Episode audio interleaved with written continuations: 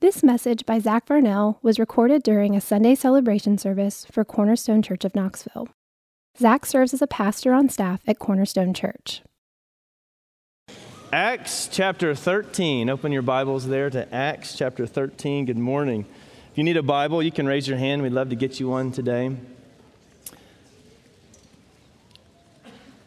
Acts chapter 13. This is God's word to us today. I'm actually going to start reading two verses above chapter 13, beginning in 12, verse 24. But the word of God increased and multiplied. And Barnabas and Saul returned from Jerusalem when they had completed their service, bringing with them John, whose other name was Mark. Now, there were in the church at Antioch prophets and teachers Barnabas, Simeon, who was called Niger, Lucius of Cyrene, Manaen, a lifelong friend of Herod the Tetrarch, and Saul.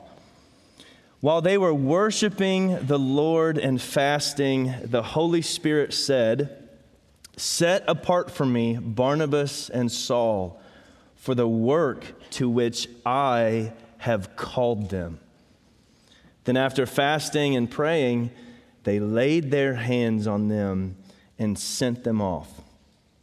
So, being sent out by the Holy Spirit, they went down to Seleucia, and from there they sailed to Cyprus. When they arrived at Salamis, they proclaimed the word of God in the synagogues of the Jews, and they had John to assist them.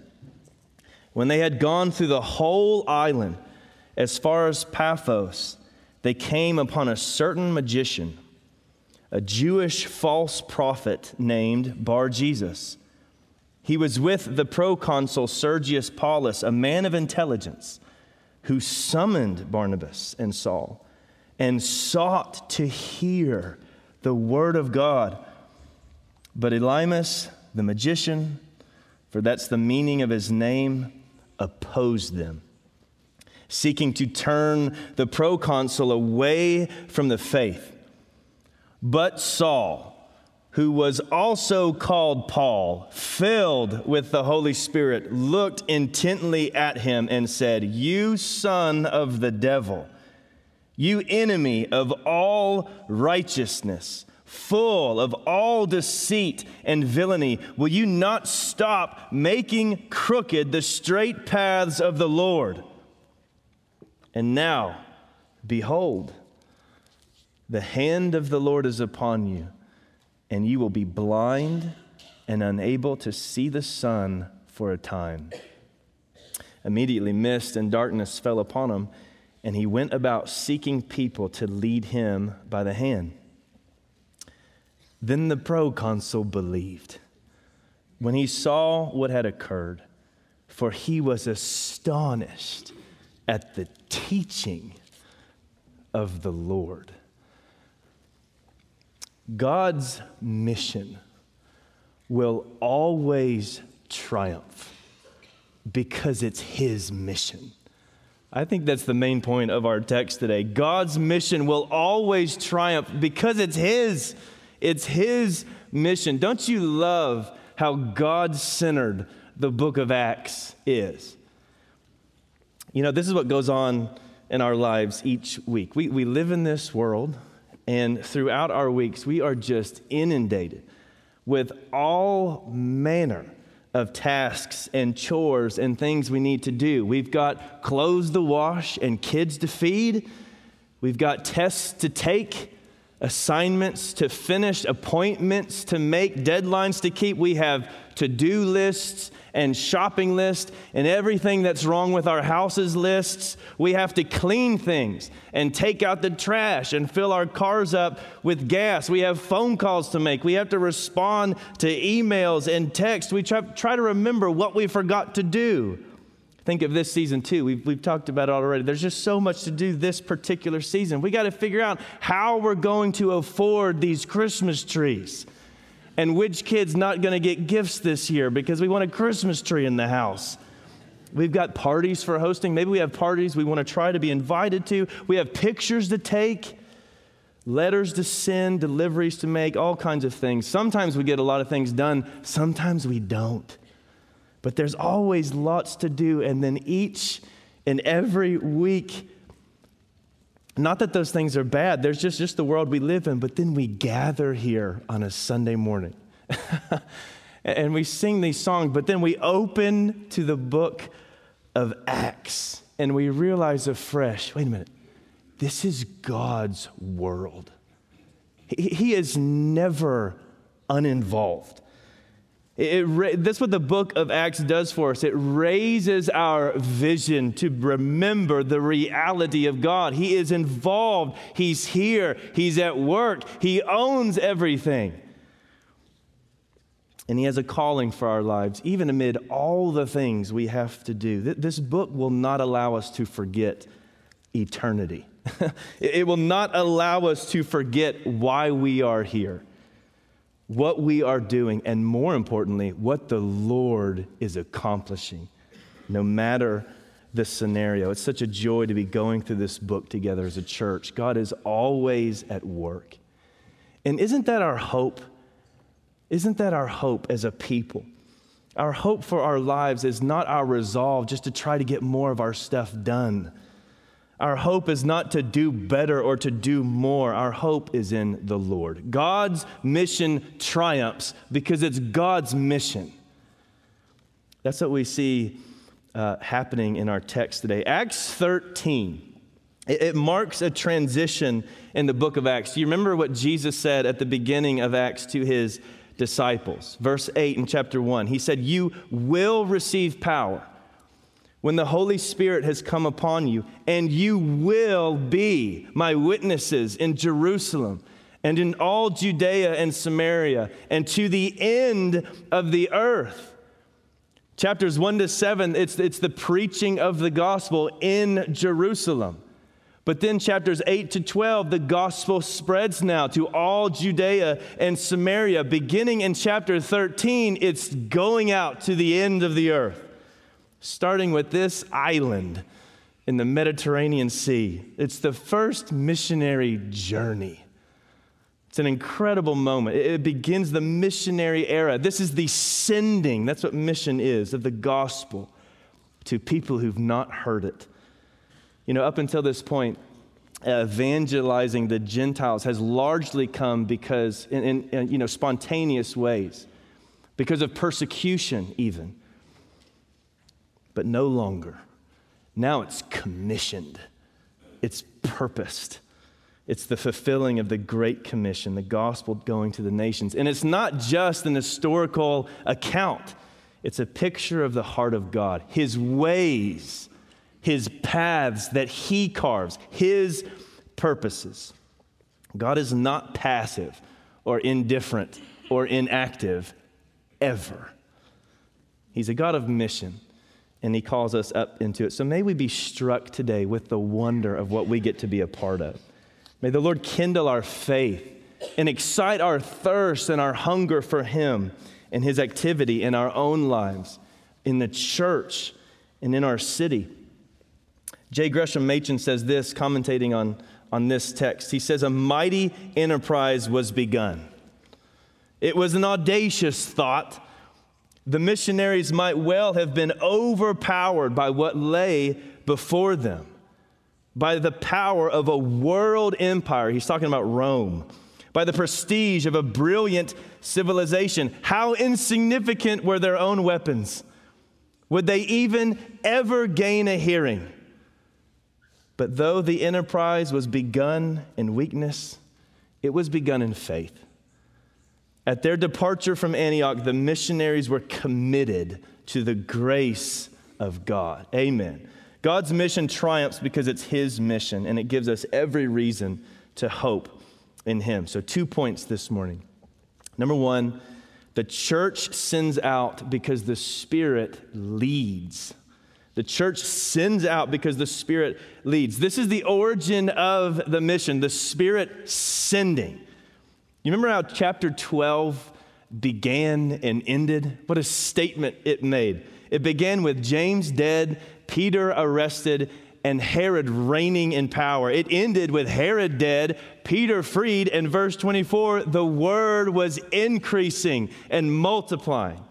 Look at verse 25. And Barnabas and Saul returned from Jerusalem when they had completed their service, bringing with them John, whose other name was Mark.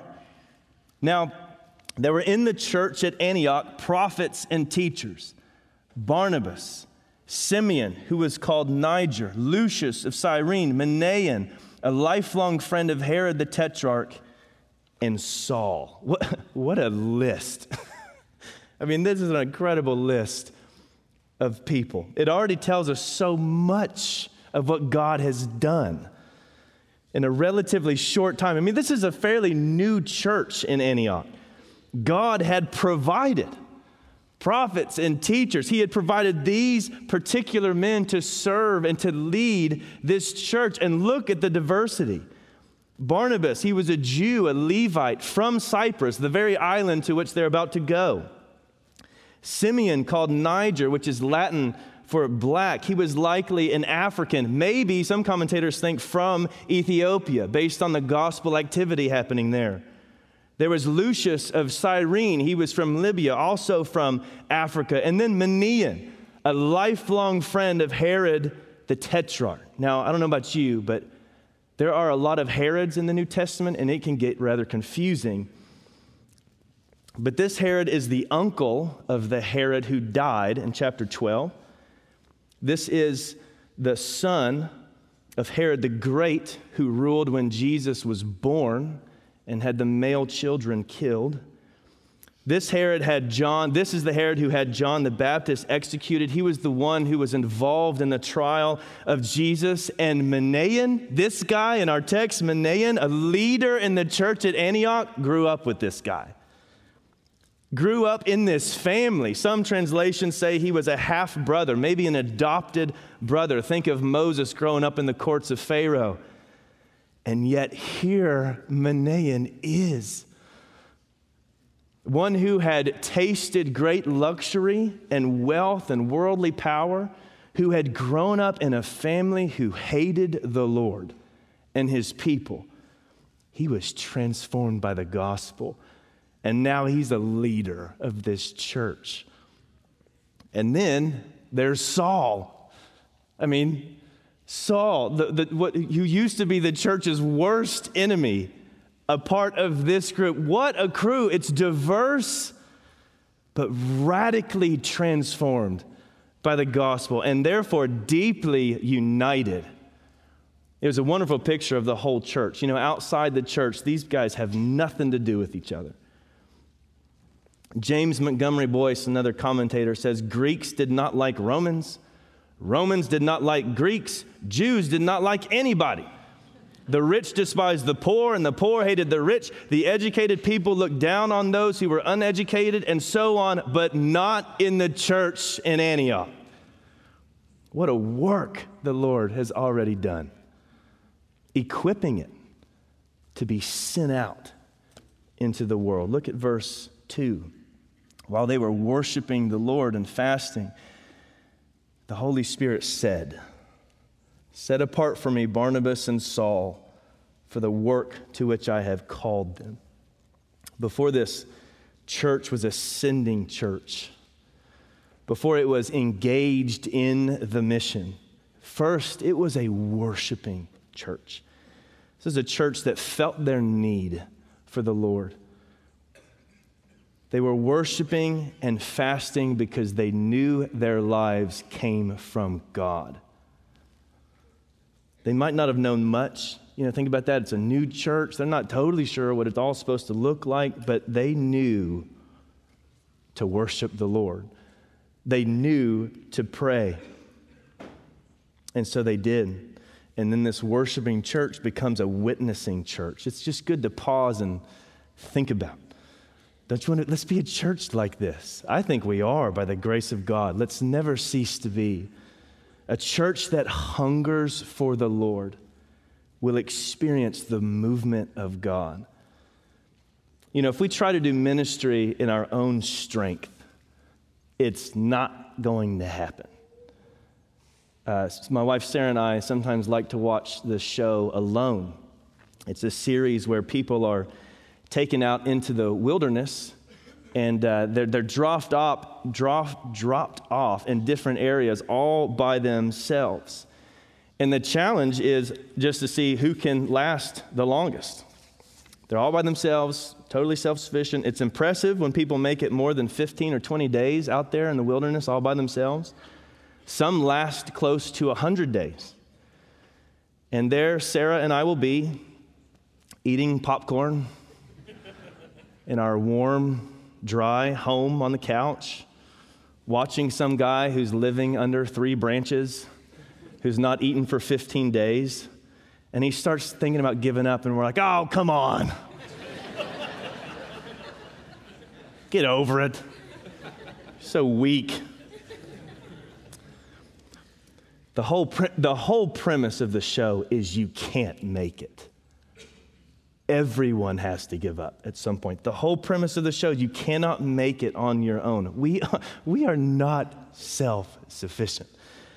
Had the Spirit not shown up at Pentecost, when Peter got up to preach against those Jews and condemn them for crucifying Christ and call them to repent and trust the Lord, there would have been no repentance.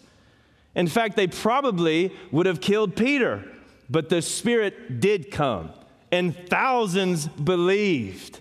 Let us hunger for the work of God in our midst. Let's realize our need for Him. This is an intentional mission given to this hungering, desperate, seeking church.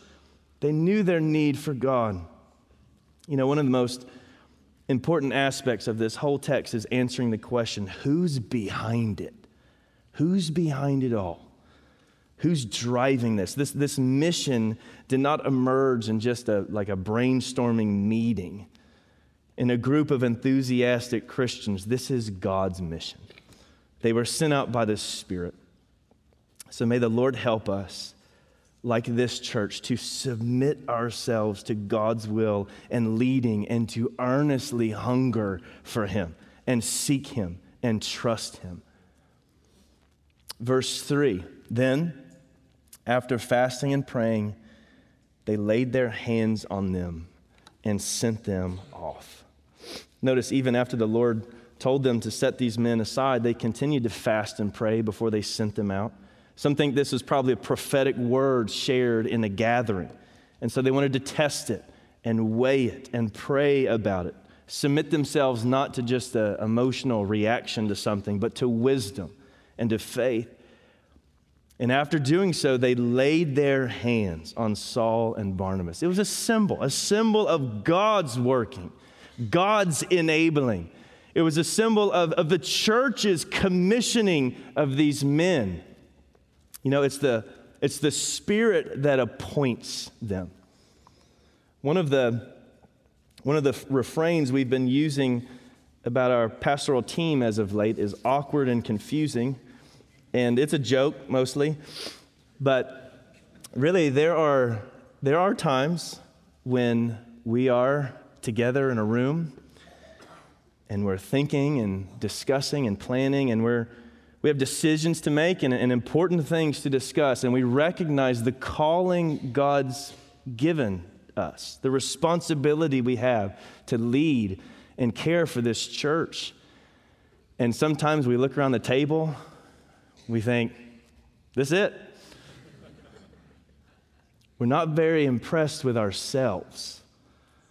And if we're just thinking, if we're simply thinking of the men there and our weaknesses and our sin,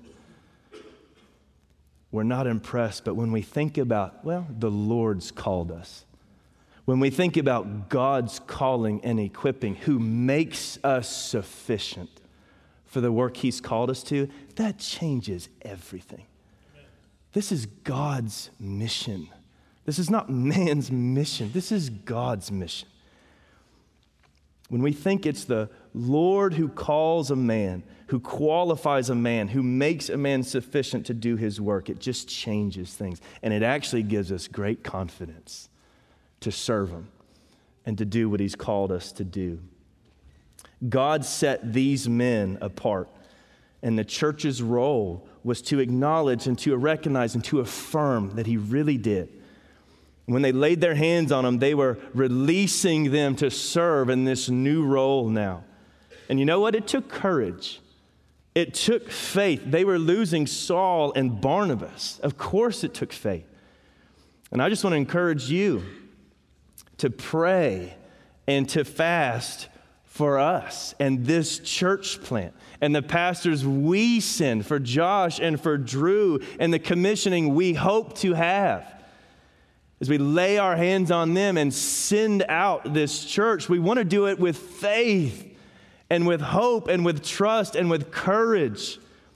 We too have to seek the Lord and trust Him. Pray for your pastors to be sensitive to God's leading because it's God's mission we are on. John Owen says this The gospel does not get ground in any place, nor is restrained from any place or people by accident or by the endeavors of men, but it is sent and disposed of according to the sovereign will and pleasure of the Spirit of God. We can trust the Lord to accomplish His purposes because it's His mission. God loves to work with a praying and fasting and worshiping church, a church that hungers for Him, a church that feels its need for Him. Don't we want to be that? Don't you want to be used by Him? Don't you want to be caught up? Lord, whatever it is you're doing, we want to be a part of it. And if not, if that's not a driving desire of yours, pray. Ask the Lord to change your heart. Ask the Lord to give you a greater desire to be used by Him, a greater hunger for Him, really, a greater vision of who He is. Because when we see Him for who He's revealed Himself to be, we can't help but want to be wrapped up in what He's doing. The church sends out because the Spirit leads. Secondly, the Word triumphs because the Spirit attends. The Word triumphs because the Spirit attends. Look at verses 4 and 5. So, being sent out by the Holy Spirit, they went down to Seleucia, and from there they sailed to Cyprus. When they arrived at Salamis, they proclaimed the word of God in the synagogues of the Jews, and they had John to assist them.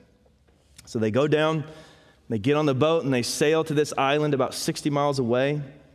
Why Cyprus? We don't know exactly. Uh, Barnabas, I think I mentioned, was from there. Acts 11 tells us that there were believers in Cyprus. They were scattered there after Stephen's martyrdom. We also find out from Acts 11 that it was actually evangelists from Cyprus who started the church in Antioch. So maybe those are reasons why. We don't know exactly why they chose Cyprus, but we know what becomes clear is that God chose Cyprus because they brought the word of God there. The word is unleashed, verse 6, through the whole island. Isn't that amazing? 3,500 square miles.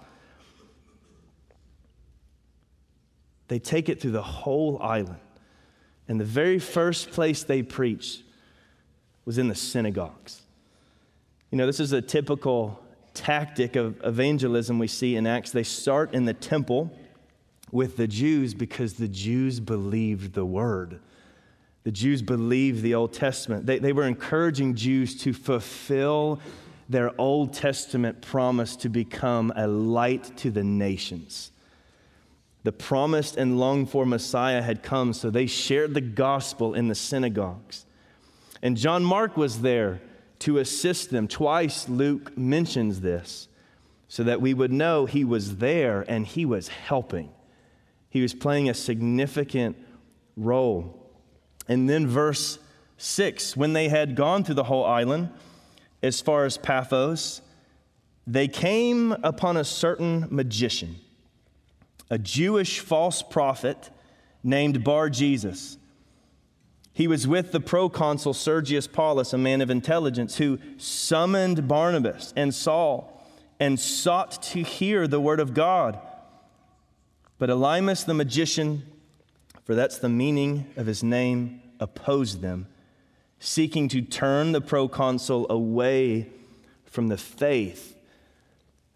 In the midst of their mission, they meet opposition, a Jewish magi- magician, which is really it's an oxymoron.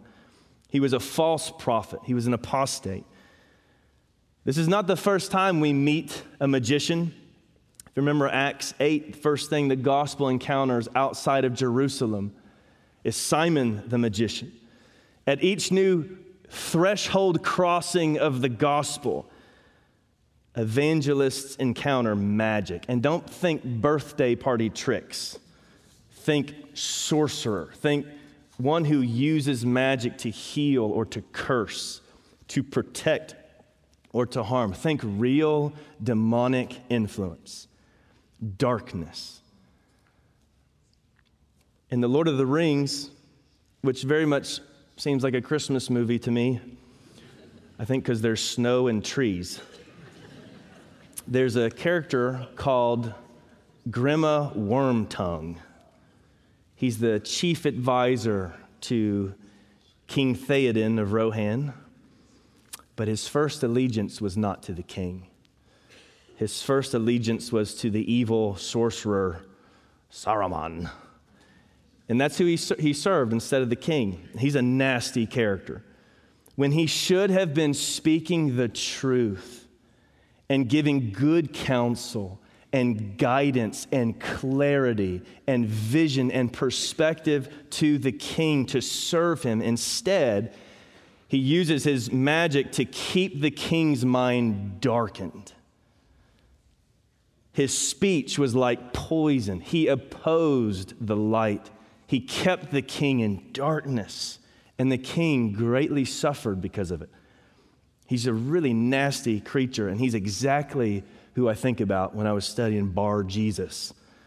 Bar Jesus means son of Jesus. He, His name he probably took on in order to gain popularity when when Jesus was known about, but he was no follower of Christ. He benefited financially from his service to this proconsul. This proconsul was this high ranking Roman official, and he would have paid Elymas. He would have paid him, this magician, to make predictions, to dish out blessings or curses. He thought it was nice to have a magician around, but the Lord was at work. Sergius Paulus wanted, in the grace of God, wanted to hear the word of God.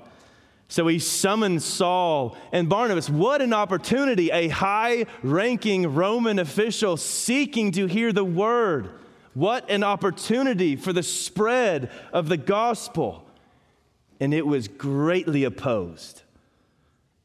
You know, as we preach the gospel, even as we seek to believe it and just apply it to our lives, we're going to be met, maybe not by magicians, but we will be opposed. This, this world despises the truth. Even though we'll, we'll hear it sung and we'll hear it playing on our radios and in stores all month long, the world still despises the fact that He rules the world in truth and grace and makes the nations prove it. There's a darkness we face, a leading away from the truth. People say there's no way you can believe in a God who would send people to hell. You, you can't possibly believe in a God who would enforce his standards on you and command our obedience and our emotions and our lives to submit to him. There's no way you can believe that. The gospel is always going to be met with opposition, but just remember this it's not only human opposition. Don't be deceived. Ephesians 6 For we do not wrestle against flesh and blood, but against the rulers, against the authorities, against the cosmic powers over this present darkness, against the spiritual forces of evil in the heavenly places. Let's don't be ignorant of that. That's what we're wrestling against. But let's also remember that though our weapons might not be impressive, worldly speaking, they are divinely powerful. The Word of God and prayer. God's given us these means of grace. to defeat the enemy. And so we get to verse 9, and it's one of the great moments in the whole book of Acts. Verse 9, but Saul, who was also called Paul, filled with the Holy Spirit, looked intently at him and said, You son of the devil, you enemy of all righteousness, full of all deceit and villainy, will you not stop making crooked the straight paths of the Lord? And now, behold, the hand of the Lord is upon you, and you will be blind and unable to see the sun for a time. Immediately, mist and darkness fell upon him, and he went about seeking people to lead him by the hand. It was, it was a fitting judgment. Elymas was seeking to keep this proconsul in the darkness, but it will be he himself who cannot see. Mark Twain has said the two most important days in your life are the day you are born and the day you find out why. In verse 9, as the gospel goes to the nations, Saul begins to be called Paul his Roman name. And in this moment, Paul is becoming who he was always meant to be. If I could just do one more Lord of the Rings illustration, I'm sorry. King Aragorn, there's a moment when he stops hiding from who he's supposed to be. And he takes, he was always meant to be the king, the true king and he comes out of hiding and he finally does it by taking the king's sword.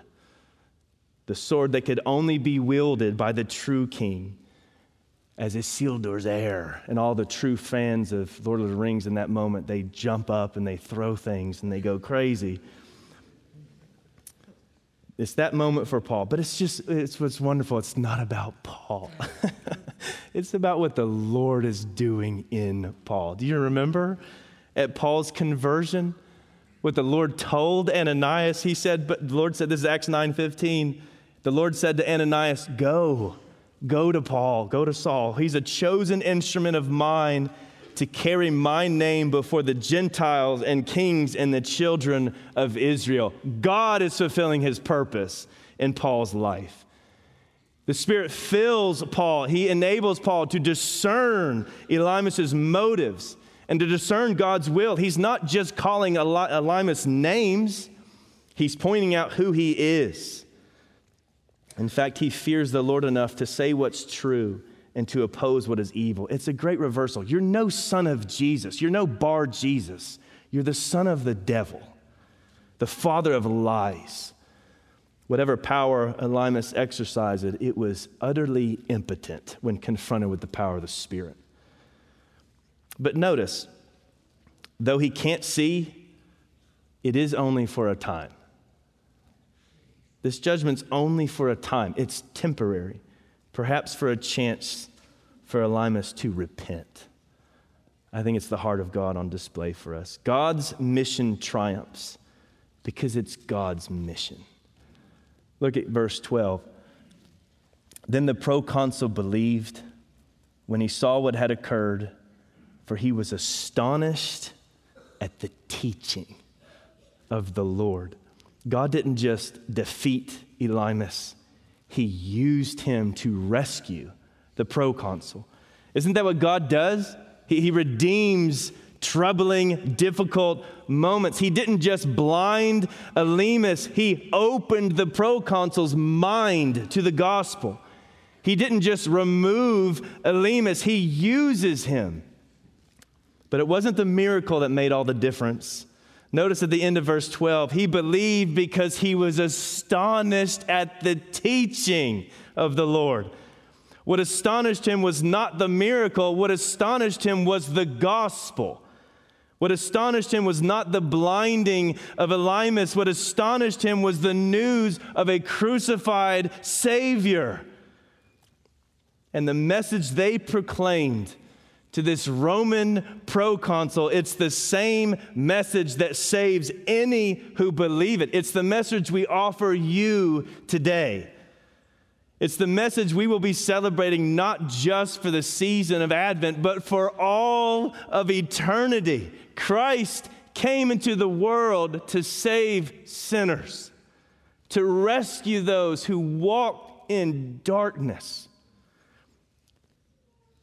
to save us from our sin by dying in our place and rising to new life.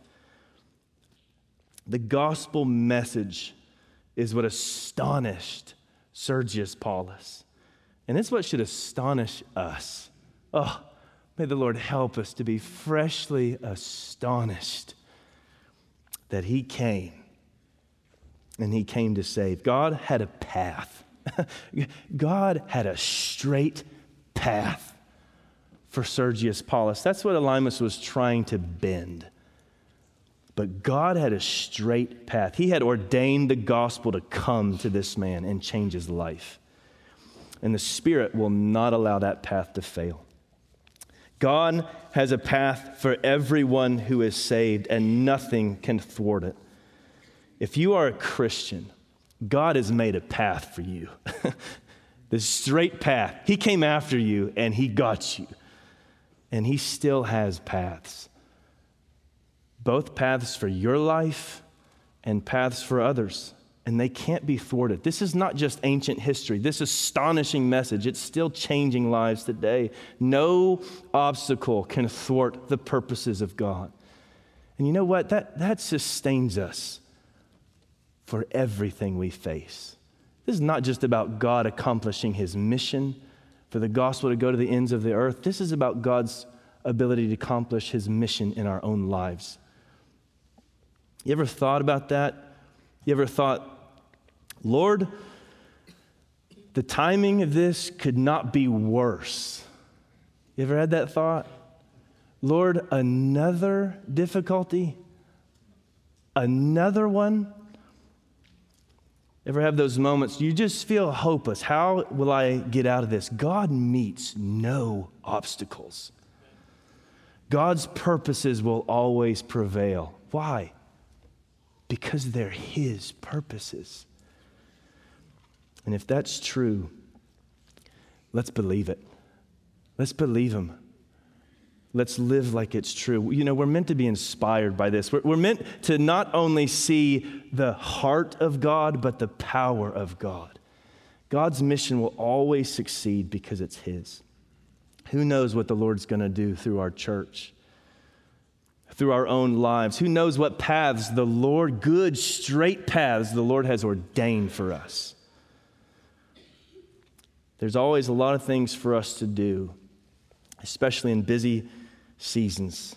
There's one thing that matters.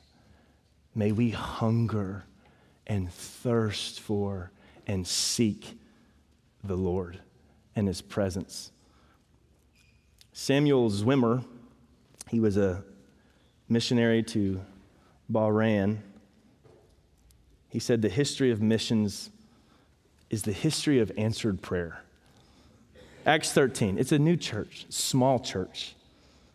They're facing a towering world empire, weak in the world's eyes, opposed by Satan and his forces. These disciples had very little, they were very small, but they prayed. And because it's God's mission, it succeeded.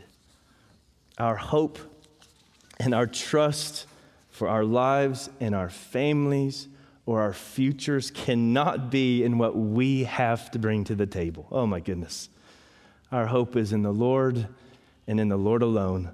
For his mission for the church and his mission for your life will always succeed. It can't be thwarted. It can't be bent or made crooked. God will make it straight. We're going to transition now and we're going to pray. Uh, we, we don't have impressive weapons in the world's eyes, but we have what we know is divinely powerful prayer. So we're going to have a time of prayer now. I'll invite the band to come on back up and the prayer teams to come down front. I invite you to stand.